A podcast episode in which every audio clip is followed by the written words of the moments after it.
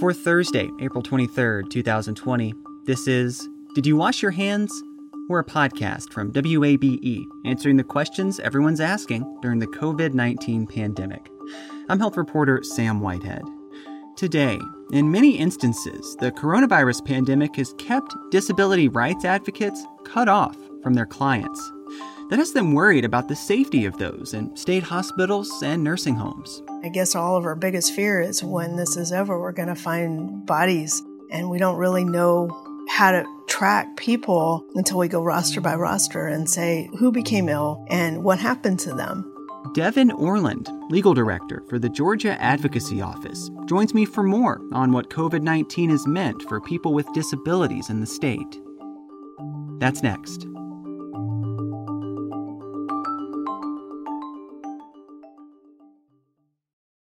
You love free, and at Ameris Bank, so do we. That's why we're proud to offer worry free, hassle free Ameris Bank free checking. Manage your money your way with convenient access to digital, mobile, and telephone banking, all with no monthly service fee or minimum balance requirements. At Ameris Bank, we're with you. For more information or to open an account, visit our local bankers in person or online at amerisbank.com slash free checking. Other fees such as overdraft fees may apply. Ameris Bank, member FDIC, equal housing lender. Hi, it's Terry Gross, the host of Fresh Air. We bring you in depth, long form interviews with actors, directors, musicians, authors, journalists, and more. Listen to our Peabody Award winning Fresh Air podcast from WHYY and NPR. Support for WABE's local coverage on maternal health and mortality comes from Georgia Health Initiative, whose mission is to inspire and promote collective action that advances health equity for all Georgians. Learn more at georgiahealthinitiative.org. Earlier this month, Georgia's Department of Behavioral Health and Developmental Disabilities announced that dozens of staff and patients at Central State Hospital in Milledgeville had tested positive for COVID 19. The agency says two staff members working at that hospital have died. It's one of five hospitals the agency operates across the state, serving people with mental illness and intellectual and developmental disabilities. The facilities have been under a de facto lockdown since the early days of the pandemic. Non essential movement of patients and staff has been stopped. Visitation has stopped too. And even the Georgia Advocacy Office, the federally mandated nonprofit advocacy organization for people with disabilities in Georgia, can't get in. That's just some of what I'll talk about with Devon Orland, the organization's legal director, who joins me now. Devon, thanks for talking with me. Well, thanks for talking to me. So, walk me through what access really has been like for y'all as of late to DBHDD facilities and maybe contrast that with the kind of access y'all have in, in non pandemic times. Normally, we can go to any state hospital and ask to get in, and we can get in and we can walk freely throughout the facility and talk to people and talk to staff and ask for documents and really see how people are living in those environments. Now we can't get in because not only would it be a risk to us, but it potentially could be a risk to the folks that are already there if we were to expose the facility to, to the virus. What have you been seeing and hearing from folks who are maybe in state hospitals with regards to COVID 19? I mean, we certainly have these cases reported in Milledgeville. Are y'all seeing that and hearing that in other facilities? Generally, in the state's hospitals, we're hearing of the virus uh, impacting, I think, Georgia Regional, Atlanta, and then Central State. I don't believe there are active cases in the other facilities, or at least we haven't heard of them. We are able to call in and talk to people. And when we do call in and talk to people, we ask lots of questions and try to find out what is going on within the facilities. And sometimes they're able to answer the questions and sometimes they're not. But generally, that's what our access to the folks we stand beside is limited to. The interesting part is generally the folks inside the facility don't necessarily know what's going on in, in the outside world because they're really isolated. So they don't necessarily realize that the whole world's on lockdown. It's not just them that can't eat in a congregate setting. It's not just them that can't access group activities, it's not just them that aren't getting therapeutic interventions, it's the whole world shut down.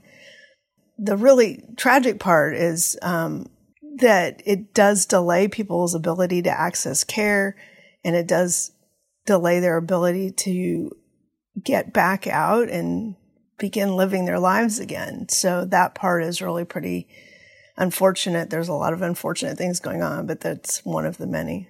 What other kinds of services are people not really getting access to these days in this effort to maybe fight the spread of the coronavirus in, in state hospitals?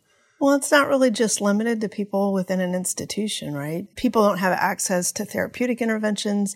They don't have access to exercise. They don't have access to activities that help them calm and live meaningful lives. So just like some people need to go for a run to feel good, um, people in and outside of institutions need exercise or need human contact or need the ability to interact with people that they love. And those things are being limited. So somebody who experiences a psychiatric disability could be greater impacted by the inability to have human interaction or access to things that help them stay well. In the early days of this pandemic, uh, Governor Kemp restricted access, visitor access to DBHDD facilities. Talk to me about the, the impacts really of, of that, of, of family members not being able to come in and visit. If you think about the human condition, we all do better if we stay connected to the people we love. But the other piece of that is when people are set aside and are set aside from society for any period of time, the potential for abuse and neglect is greater because nobody's really able to see what's going on. I'm not suggesting that anything is necessarily going on inside institutions, but we're going off of a lot of trust, which generally doesn't bode well. And that's true in the state's nursing facilities too if somebody doesn't have somebody in their lives who can call and check on them, if they were to become ill and unfortunately pass away, nobody would know whether that death was preventable. And there's very little to do to go around that to make sure that that's not happening. People might not realize that visitation by a family member is its own kind of oversight. That's right people, I mean, they've done study after study of who gets cared for in in any type of setting and people who are loved and cherished and the people around them that are caring for them that know that they're loved and cherished see them as people and not part of their job and the more that people understand that they have lives and people who care about them that elevates them in the eyes of the caretaker I mean, it really does go back down to the squeaky wheel gets the grease. If there's some family member that's calling in saying, my loved one has a fever, what are you doing? I hear them not breathing well, what's going on? It's more likely to result in care. The GAO also works with patients in, in nursing homes. What have you been kind of seeing and hearing in, in those spaces? Those are those are also spaces that potentially have individuals with intellectual and developmental disabilities any congregate living setting where people are residing. So whether it's group homes or nursing facilities or skilled nursing facilities or institutions of any kind, right now access is limited. You also have the situation where staff are getting sick, that staff are having to care for their children at home and aren't coming to work. So you have the compounded situation of people living in congregate settings where we know they're more likely to be subjected to abuse and neglect.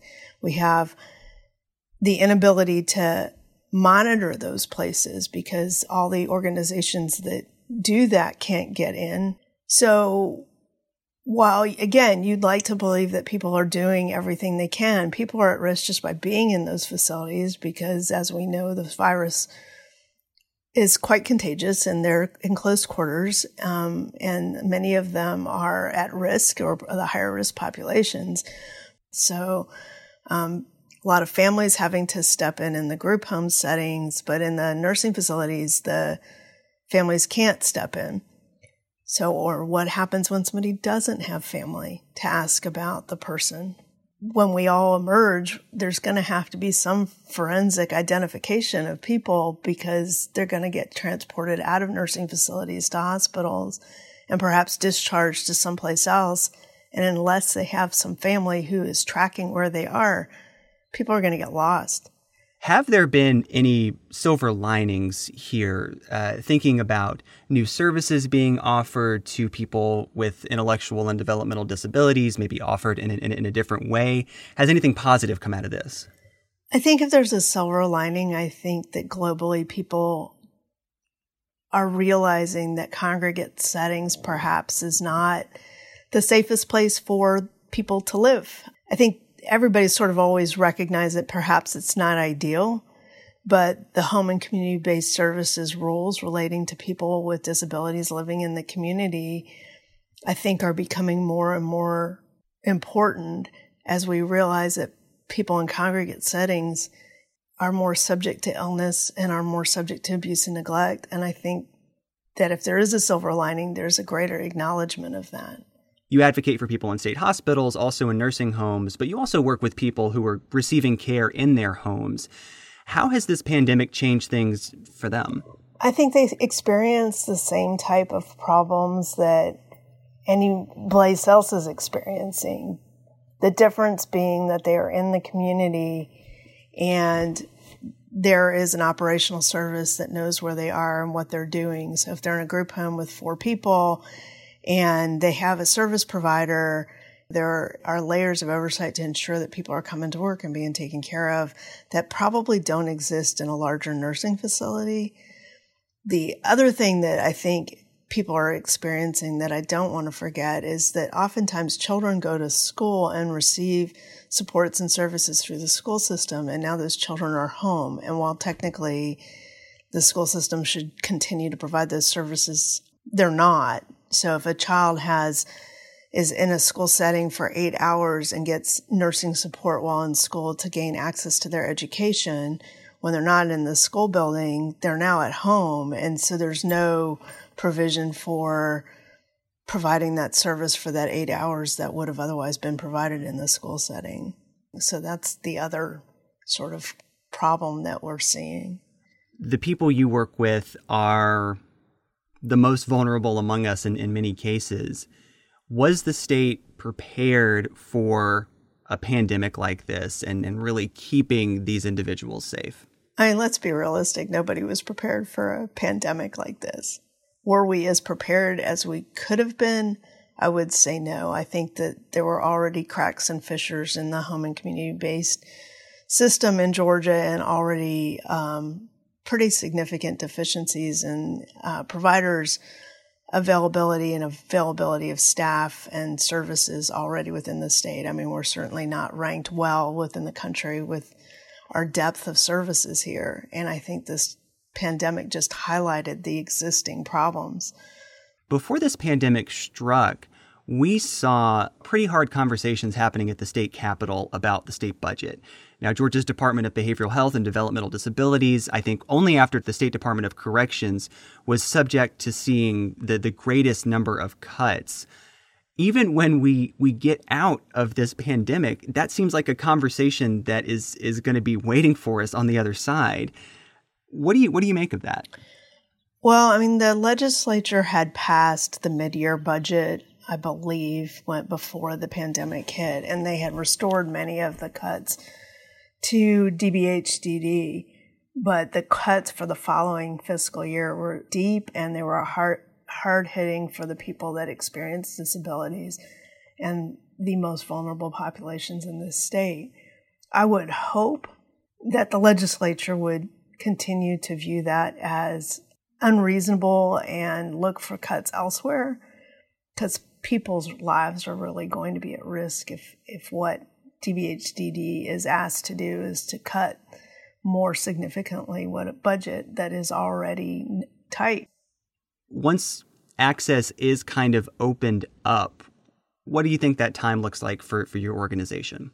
I think right now we're spending, like I said, a lot of time talking to uh, providers, trying to find out what what is going on within the various pockets where people land.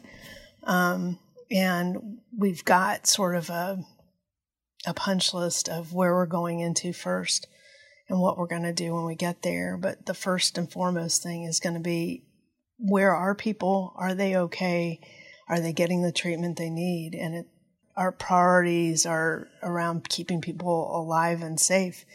Uh, I mean, I guess all of our biggest fear is when this is over, we're going to find bodies, and we don't really know how to track people until we go roster by roster and say who became ill, where did they go, and what happened to them.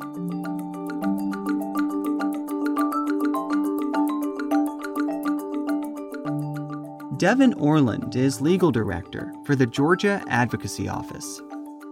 In a statement, Georgia's Department of Behavioral Health and Developmental Disabilities says each hospital it operates has an emergency preparedness plan that was the starting point for their COVID 19 response.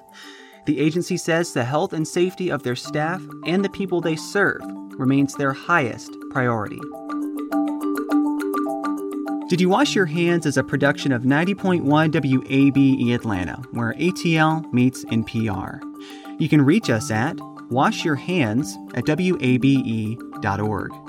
You can find all our episodes in your favorite podcast app, where you can also leave us a rating and a review. And you can find more stories on the coronavirus pandemic at wabe.org slash coronavirus. If you haven't recently, here's your reminder to go wash your hands. I'm Sam Whitehead. Thanks for listening.